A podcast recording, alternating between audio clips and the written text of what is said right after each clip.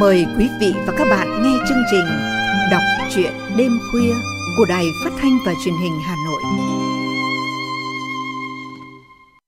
Thưa quý thính giả, cuộc đời mỗi con người đều có những chuyến đi. Mỗi chuyến đi đều chứa đựng trong đó những câu chuyện của riêng mình, câu chuyện của những số phận. Trong chương trình đọc truyện đêm nay, chúng tôi mời quý thính giả cùng lắng nghe chuyện ngắn Một chuyến đi của Nguyễn Thị Thu Huệ để nghe câu chuyện chuyến đi cuộc đời của một người thương binh đã dành cả tuổi thanh xuân cho Tổ quốc, cho nhân dân. Mời quý thính giả đón nghe.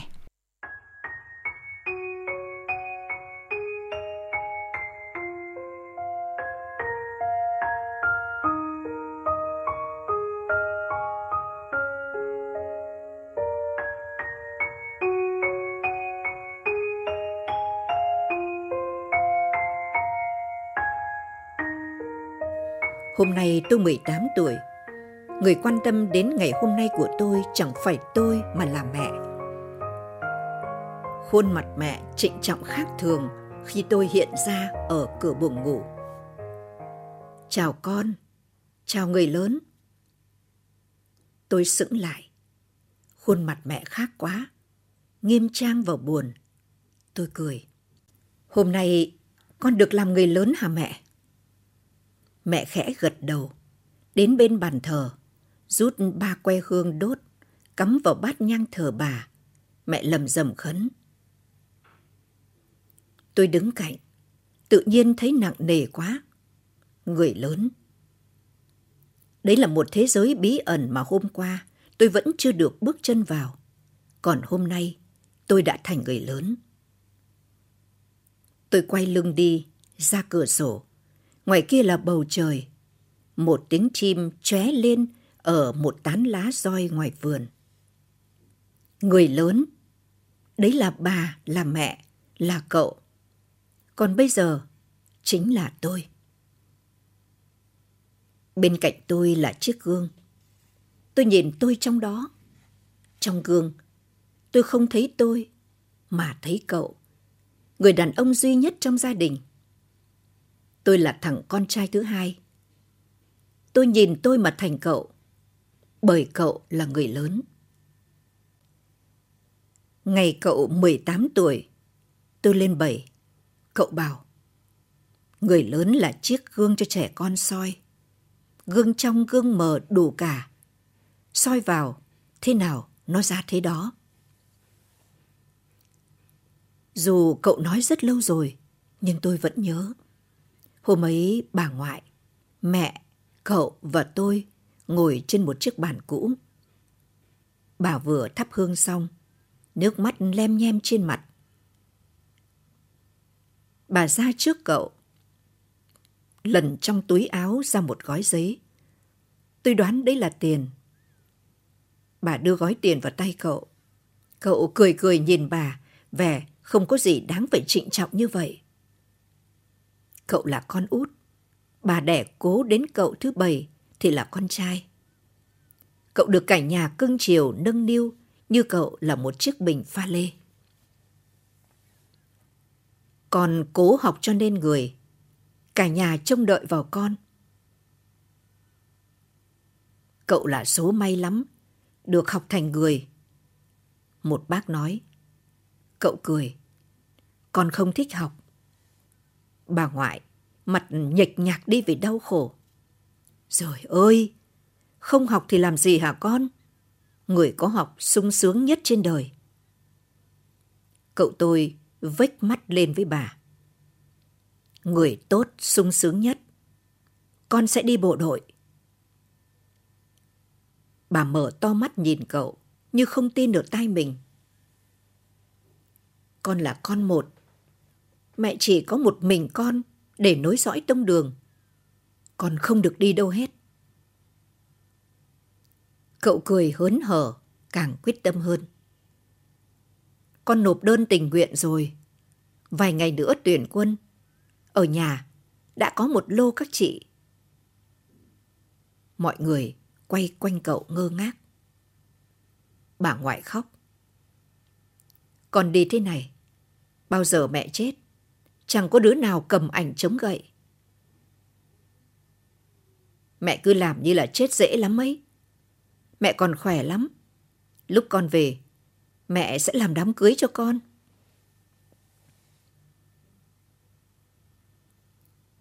Mẹ tôi đến bên bà ngoại, ôm lấy bà an ủi. Cậu ấy nói phải đấy đẻ à? Chú út đi bộ đội, cả họ mình nhờ vinh quang.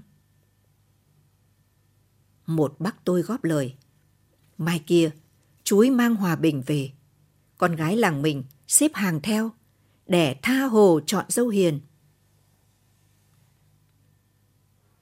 Bà ngoại im lặng. Bà là số ít. Cậu thấy mọi người ủng hộ mình, nhảy cẫng lên sung sướng hò reo. Đến trước bà ngoại, cậu nắm lấy hai khẩu tay bà lắc mạnh. Mẹ đồng ý rồi, mẹ đồng ý rồi nhá. Bà cười như miếu. Ừ, nếu mang hòa bình về, thì mẹ cho con đi.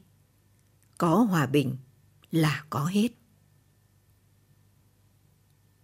Mẹ tôi cười, mừng quính suýt xoa khi thấy bà vui. Nhà mình may quá. Ngày cậu lên đường, súng xính trong bộ quần áo xanh ngăn ngắt. Cậu sung sướng bao nhiêu, bà ngoại buồn bấy nhiêu, nhưng không phải nỗi buồn tuyệt vọng.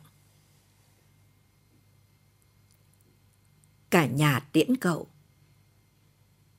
Có một người là khách, đấy là chị gái. Chị gái học kém cậu hai lớp. Chị sinh nhất trường và thân cậu lắm.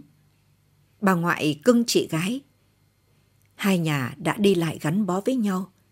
Chỉ đợi chị gái thêm vài tuổi là làm đám cưới. Chị gái nép vào một góc sân, cúi đầu vuốt vuốt những sợi tóc xòa bay. Cậu tôi cười tít, đầy hãnh diện đến bên, vỗ vào vai chị gái. Anh đi mấy năm, về có quà gì đẹp anh tặng? Chị gái càng cúi gầm mặt xuống vai rung rung. Mẹ tôi và các bác quay mặt đi để kệ cho cậu và chị gái nói chuyện. Thỉnh thoảng em sang chơi cho đẻ đỡ buồn. Vâng. Cười lên anh xem nào. Vâng. Mọi người đưa cậu ra ngõ. Cậu bắt mọi người dừng lại. Không ai được khóc, phải cười lên vì con được đi đánh giặc chứ. Có phải ai cũng được như là con đâu. Mọi người chùi nhanh nước mắt, cố nở những nụ cười méo sạch. Cười mà khổ thế, cười làm gì? Chị gái đứng nép hàng rào cuối gầm. Cậu quay đi, hiên ngang ra dáng lắm. Rồi quay lại, vẫy mọi người. Chào tất cả nhà thân yêu. Con sẽ mang hòa bình về. Gái, chờ anh nhé. Rồi cậu quay lưng, hùng dũng đi thẳng. Cậu đi, đi mãi không về. Hòa bình về với mọi nhà. Với cả làng tôi mà cậu vẫn chưa về. Bao mùa lúa xanh, lúa chín. Tôi theo mẹ ra đồng. Lúc thì cấy, lúc thì gặt. Mẹ thường có hai trạng thái. Một là lầm lũi cúi lom khom trên những cánh đồng. Hai là ngẩn người nhìn trời ước ngày cậu về để gia đình sum họp. Cậu vẫn không về. Bà ngoại ngày trước đi lại nhanh nhẹn, bây giờ đã chậm lắm rồi, bà phải chống gậy. Mắt bà như có sương mù bao phủ. Bà ăn ít, ngủ ít, nói ít, nhưng lại hay tủi thân hay dỗi. Có cái gì ngon, bà ăn rè rèn để phần cậu. Mẹ biếu chụp khổng xiêm, bà cất vào tủ đến nỗi một ngày từ khe tủ nước hồng xiêm thơm như rượu chảy ra. Không còn quả hồng xiêm nào, chỉ còn những cái hạt. Lúc nào bà cũng ra ngõ ngóng cậu về. Cậu vẫn không về. Hòa Bình thì về từ lâu lắm rồi. Bà ngoại ốm. Nằm trên giường, Bà lào vào, tiếng nói như là gió thoảng, phập phù, bập bõm. Trong cái hòm của đẻ, có chỉ vàng, miếng lụa tơ tầm mát lắm. Vàng vào lụa, cho con dâu ngày giảm ngõ. Mẹ tôi và các bác khóc sụt sùi. Một bác lầu bầu. Lúc nào đẻ cũng nghĩ đến nó. Còn nó, nó có nghĩ đến ai đâu. Đi đến giờ này chưa về, thế mà hứa là hòa bình sẽ về. Mẹ tôi nghẹn ngào. Tội nghiệp em tôi, không biết nó mệnh hệ gì, chẳng tin tức cho chị. Tại ngày ấy, chị không ngăn em. Bà ngoại đi, bà không chờ được cậu. Thời gian chẳng chờ bà. Một hôm, cậu về. Cậu hiện ra ở ngõ. Tôi nhìn thấy cậu đầu tiên. Nhưng tôi không tin đây là cậu. Bởi tôi vẫn nhớ cậu ngày đi. Cậu đen gầy và già quá. Các bác mẹ tôi chạy ra đón cậu. Mọi người sau phút giây sững lại, vồ lấy cậu khóc váng lên. Cậu tàn phế rồi, một chân bị teo do mảnh đạn găm vào, một tay cụt đến nách. Khi cậu cười, một nửa khuôn mặt giật giật, vẹo vọ như phẩy gió. Cậu cả nhắc vào nhà. Sững lại, khi nhìn thấy ảnh bà ngoại trên bàn thờ, người cậu run bắn lên. Quay ra nhìn mọi người, rồi tập tĩnh đến bàn thờ, ôm lấy cạnh bàn. Thế này là thế nào? Mẹ hứa đợi con cơ mà. Mẹ tôi ôm lấy cậu. Hòa bình lâu rồi sao cậu không về? Mẹ đợi cậu mãi. Cậu quay lại nhìn mẹ tôi. Sự đau khổ nhằng nhịt vạch trên mặt. Mắt cậu giật đùng đùng. Em bị thương thế này, bỏ về thế nào được? Sao không điện về cho mẹ yên tâm? Mẹ đi chẳng biết em thế nào. Em không thể nói dối. Mẹ biết em bị thương, còn khổ hơn là không biết gì. Mẹ tôi vuốt ve cậu suýt xoa. Thôi, dù sao còn về thế này là may rồi. Phúc nhà mình dày lắm, may lắm. Nhà tôi lúc nào cũng chật khách đến mừng cậu tôi về. Lãnh đạo huyện, đoàn thanh niên. Thời gian trôi đi, sau khi xét những công trạng và sức khỏe của cậu, họ cho cậu tôi làm bảo vệ một trường học. Buổi sáng, cậu đánh trống tập trung. Hết tiết chống nghỉ, chống thể dục, chống tan trường. Cậu bảo, ngoài những người thân, Giờ cậu còn mái trường với công việc là niềm vui. Cậu yêu việc lắm. Hết sửa sang lại vườn thực nghiệm. Có thời gian là chữa bàn ghế hồng, cắm lại hàng rào. Một hôm, cậu bỗng mềm mại, tình tứ hẳn. Hóa ra, cậu sắm sửa quà tặng, nhờ mẹ tôi dẫn sang nhà chị gái. Chị gái vì chờ cậu, đến bỏ qua mất tuổi trẻ một vài mối tình để lấp chỗ trống cho qua ngày đoạn tháng, làm chị không già đi nhưng nhầu nát hơn đàng điếm. Chị bán vườn, bán nhà ra ở mặt phố, mở cửa hàng giải khát, có cả con gái phục vụ ngày đêm. Chị gái gặp lại cậu, họ như quen thân nhau, lại như xa lạ, như thừa tay chân, lại như thiếu tất. Hai người im lặng bên nhau, bẽ bàng, ngượng ngập. Rồi cậu về, chân vấp váp, như muốn chạy đi thật nhanh. Từ đó, cậu không nhắc đến chị gái nữa, mà dồn tâm vào việc ở trường. Mẹ tôi đánh tiếng các nơi, nhòm ngó xem có ai quá lứa lỡ thì để hỏi cho cậu, nhưng mà không tìm được. Họ chỉ quý cậu như một đồng sự tốt bụng thôi cậu cũng yên phận và chỉ một niềm say mê ngoài công việc, đấy là sổ số. Cậu ít tiền, mỗi lần mua vé không nhiều. Một tuần thường ra hàng sổ số hai lần vào thứ năm và chủ nhật. Cậu ngồi bên bà bán, ngắm nghía xem xét từng con số như chờ đợi ở đó một vận may vô hình nhưng quyến rũ. Và mỗi lần cậu mua đúng ba vé. Về nhà, cậu đặt ba tấm vé số lên bàn thờ bà ngoại, đốt hương lên và khấn. Đẻ ơi, con chưa đền ơn đáp nghĩa đẻ được ngày nào. Giờ con về đây thì đẻ đã đi rồi. Con tàn phế, không giàu có bằng người. để phù hộ cho con gặp may. Con chỉ xin gặp may một lần thôi. Đứng cúi đầu bên bàn thờ bà ngoại một lúc rồi cậu quay đi.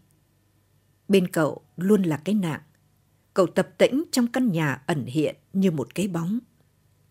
Mẹ tôi thương cậu sụt sùi.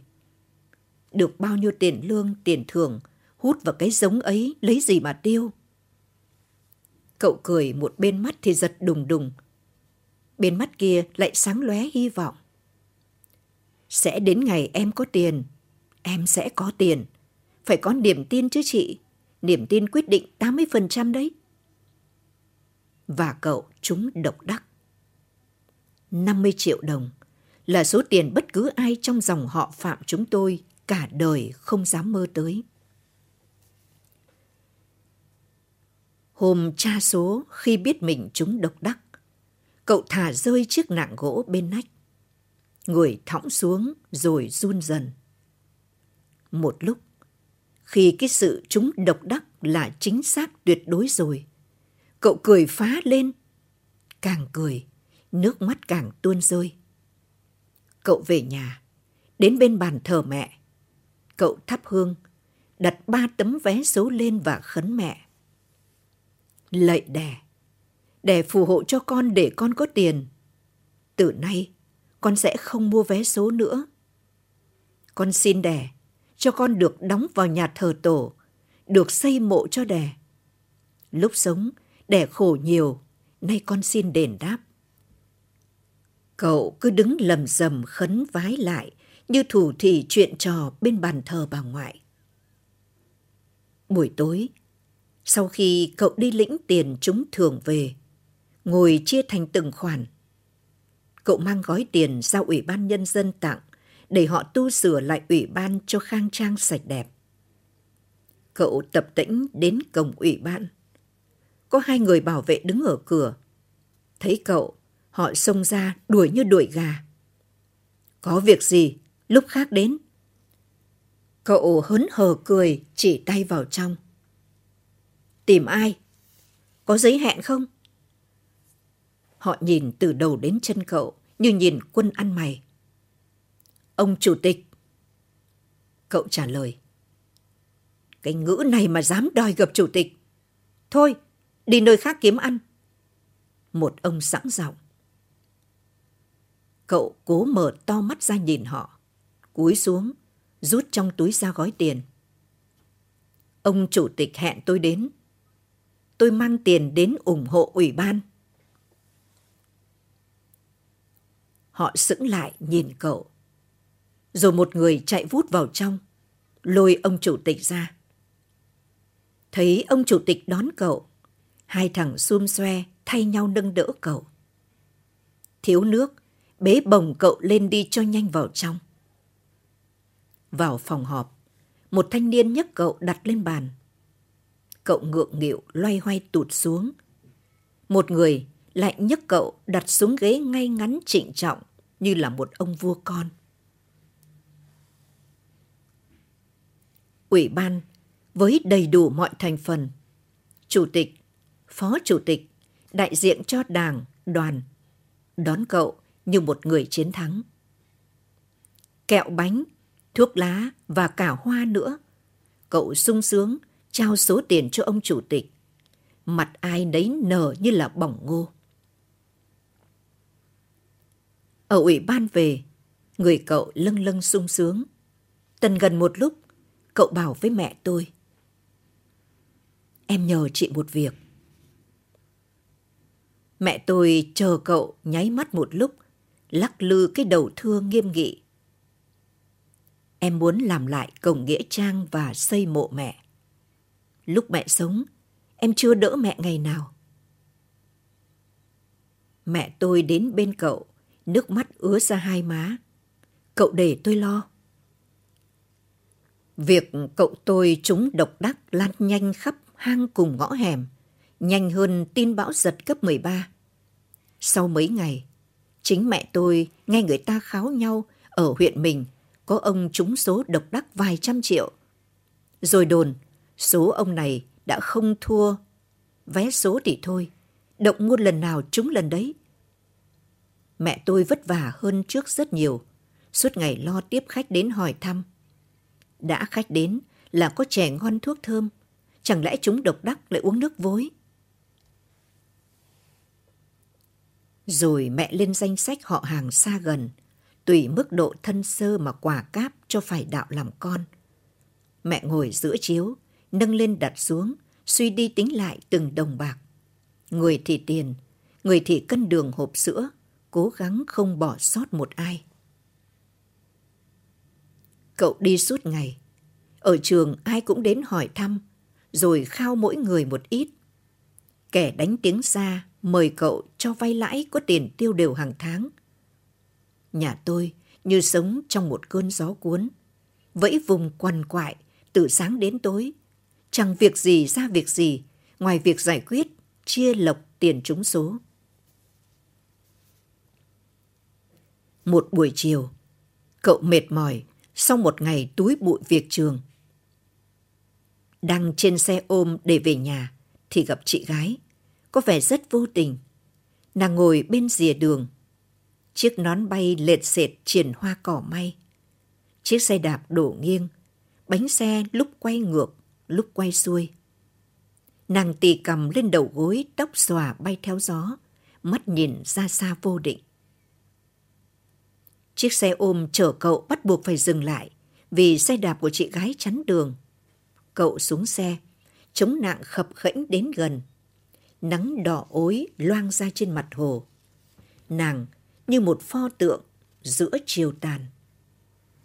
Cậu không nghĩ là có lúc gặp nàng trong hoàn cảnh này. Ông xe ôm nghiến răng, bóp vào chiếc còi xe xe của loại xe rẻ tiền. Nàng vẫn bất động. Cậu tôi đến gần, giọng khản đặc. Sao lại ngồi đây? Nàng vẫn im lặng vô hồn. Đến lúc này thì sự im lặng vô hồn là cố ý. Nàng chuẩn bị trước cuộc gặp này, mà cái sự này đã chuẩn bị thì thường hỏng. Tôi có thể giúp gái việc gì? Mãi một lúc, nàng mới từ từ ngẩng lên, u buồn và chắc ẩn. Ánh mắt nàng chứa nhiều thứ quá làm cậu luống cuống. Đúng lúc ấy, ông xe ôm lên tiếng. Hiện thực một cách trần trụi, vì với ông ta là tiền. Hỏng xe, mang sữa. Có thế mà hỏi mãi. Nàng quay sang nhìn ông xe ôm như nhìn một con cóc cụ rồi quay đi ngay. Cậu nhìn bốn phía, đường vắng, chỉ có ba người. Cậu muốn gì? Ông xe ôm hỏi. Muốn chở cối về trước. Còn chiếc xe? Khỏi lo, gửi vào đâu đó. Thì xin ba cầu, xe khỏe như là xe tăng ấy. Nàng khép nép đứng dậy. Ông xe ôm nhanh thoăn thoắt, vác chiếc xe chạy ngược xuống triển đê. Nàng khép nép ngồi vào giữa, cậu ngồi sau cùng. Chiếc gậy cắp nách như một trò phù thủy. Chiếc xe ngả nghiêng nhấp nhô theo đường gập gành. Chiếc xe lao vào sân thì đổ lại. Nàng cắp chiếc nón vào nách, im lìm. Mời bác vào uống nước chè. Cảm ơn chú. Tôi phải đi đón mẹ khác. Uống được chén nước mất chục bạc. Gái vào nhà chơi. Cậu mời. Nàng cúi mặt. Giống ngày nào cúi mặt tiễn cậu lên đường ra trận. Lắc đầu. Nào, thế cô về đâu tôi chở? Cậu tôi nói nhanh, mắt giật đùng đùng. Bác chờ tôi một chút. Rồi tập tễnh vào nhà. Một thoáng, cậu ra đưa vào tay bác xe ôm tiền, đặt vào tay chị gái một gói tiền. Gái mang về mua quà cho cháu. Tôi nhiều lần muốn sang nhưng mà không tiện. Nàng ngừng nhìn cậu, mắt long lanh nước. Gái cầm cho tôi vui, lộc bất tận hưởng. Bác xe ôm cười hơ hớ. Nào, đi nhanh lên. Tôi trở về tận nhà không mất tiền. Rồi quay tròn xe, trên chiếc chân trống, bác trèo lên nổ máy. Chị gái ngẩng nhìn cậu, rồi cúi xuống, khép nép ra chiếc xe máy trèo lên. Chiếc xe lao ra phía cửa, bỏ lại từng đụn khói um mịt mù.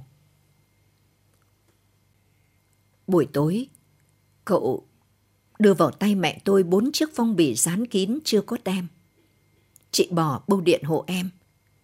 Mẹ tôi cầm những chiếc phong bì lên xem ngược xem xuôi rồi hỏi. Cậu gửi cho những ai mà nhiều thế? Cậu cười, đầy vẻ bí hiểm. Chưa hết đâu chị ạ.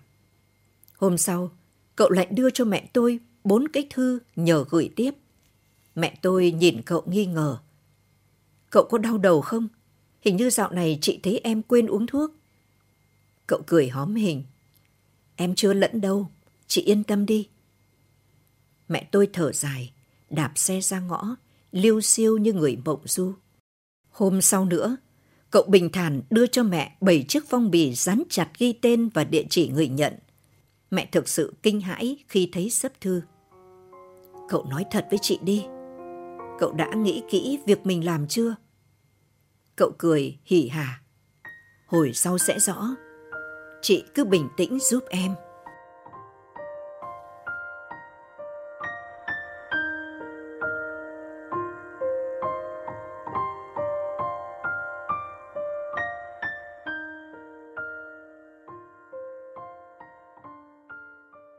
Quý thính giả vừa lắng nghe phần đầu truyện ngắn Một chuyến đi của nhà văn Nguyễn Thị Thu Huệ.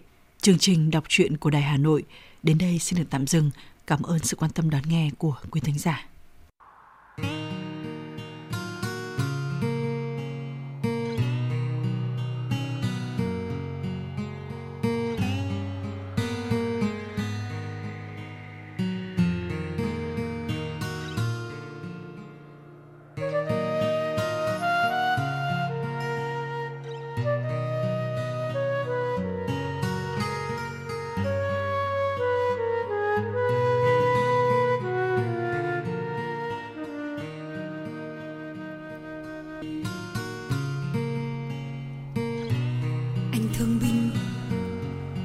Chiến thắng lại trở về với đàn em thơ.